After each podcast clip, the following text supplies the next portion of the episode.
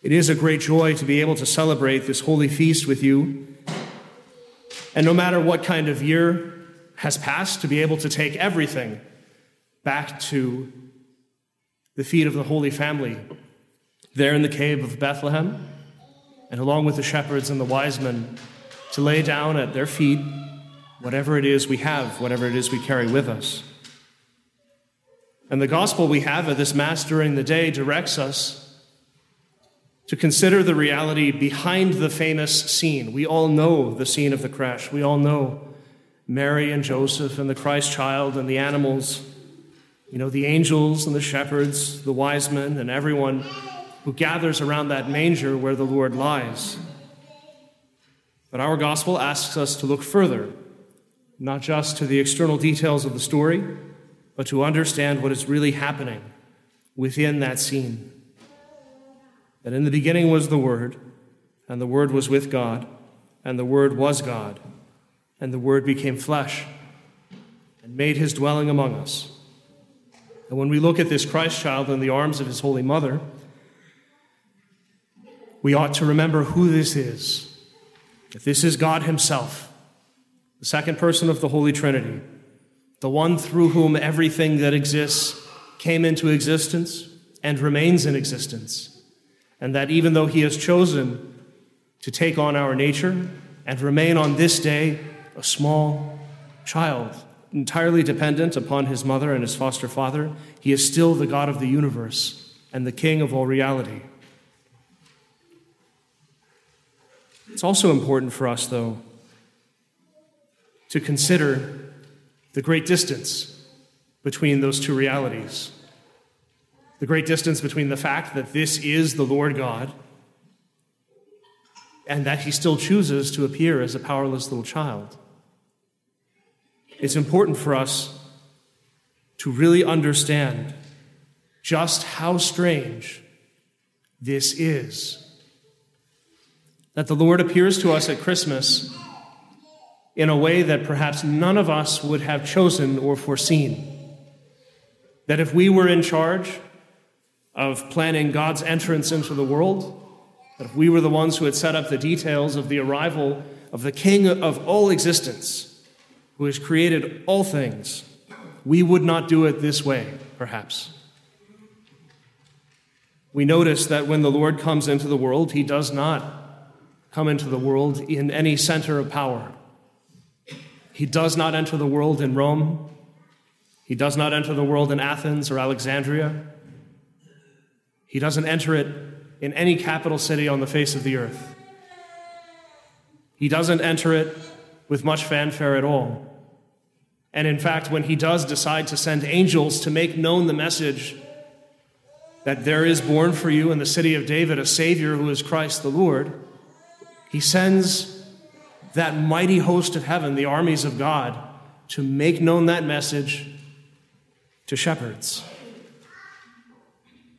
not to kings, not to the high priests, not to the wealthy or well connected, but to shepherds. And even they have to seek him out in a place that doesn't make a whole lot of sense in a cave hidden away from all things. And that is the mark of Christmas, is that the Lord comes to us in a way that is precisely hidden.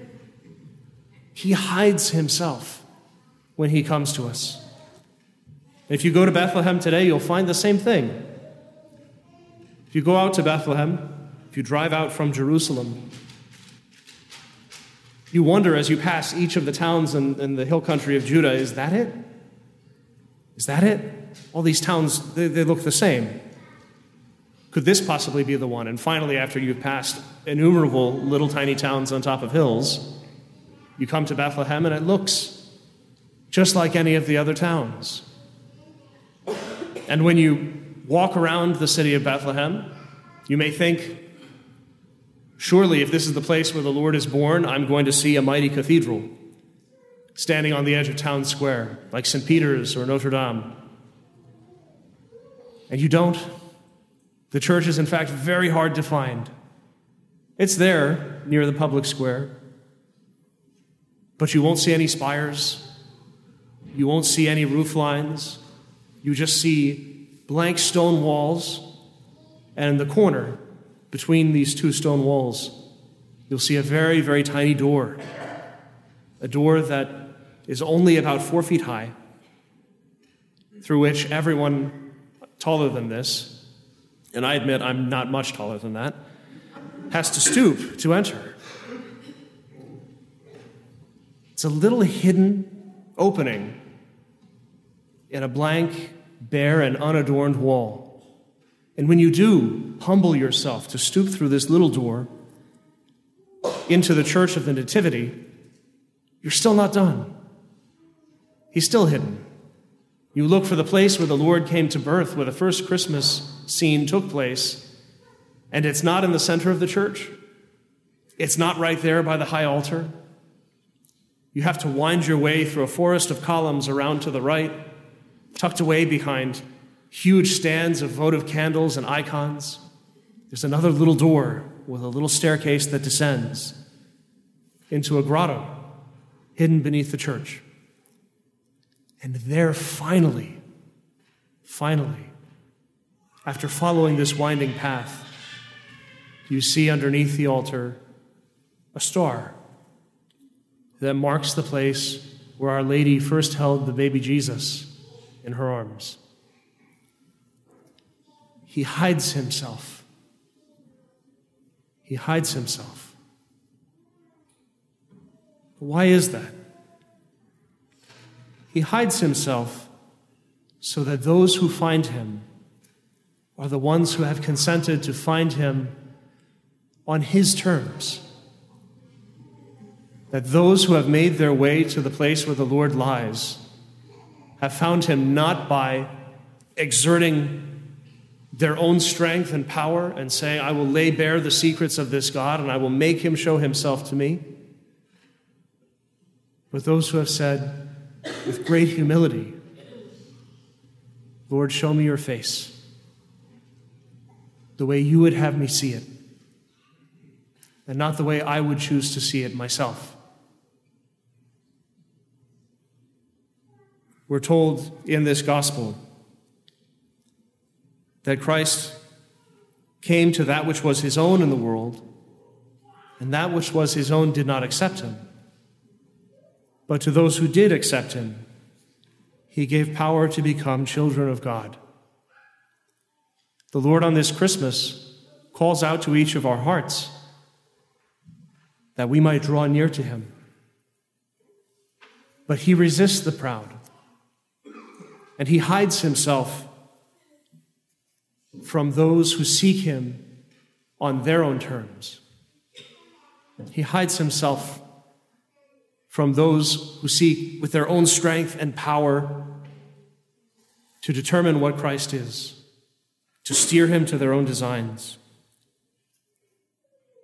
and to use his great love for their own purposes. And that can be all of us from time to time myself certainly included. How many times do we come to the Lord on our terms, saying, Lord, I wish that you would do these things for me. Lord, if my life were to go in this way, I would believe more easily. Lord, if you were to solve this particular problem in the world, in the church, in my family, in my life, then perhaps it would be easier for me to believe with my whole heart. And the Lord, with great love, whispers to us, Not that way.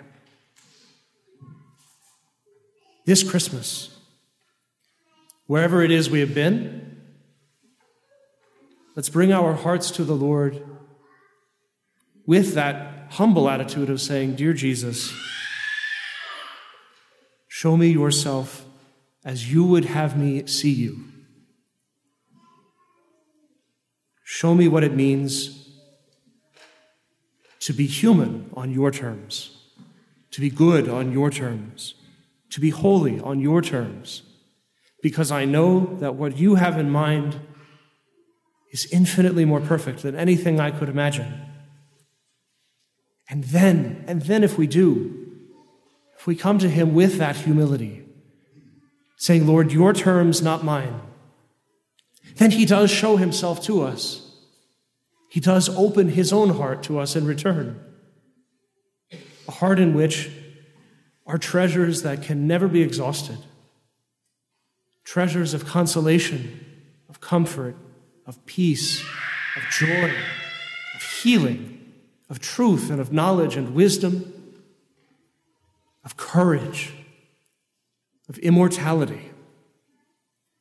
Treasures that he longs simply to hand to us for only the cost of humility.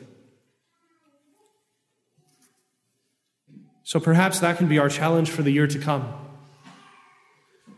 That we ask the Lord to show his face to us the way he would have us see it, and not the way we would choose. He loves to show himself to humble hearts while resisting the proud.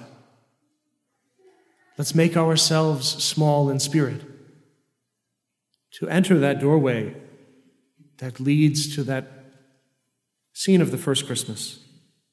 And there, with those who are humble, Our Lady, Joseph, the shepherds, the wise men.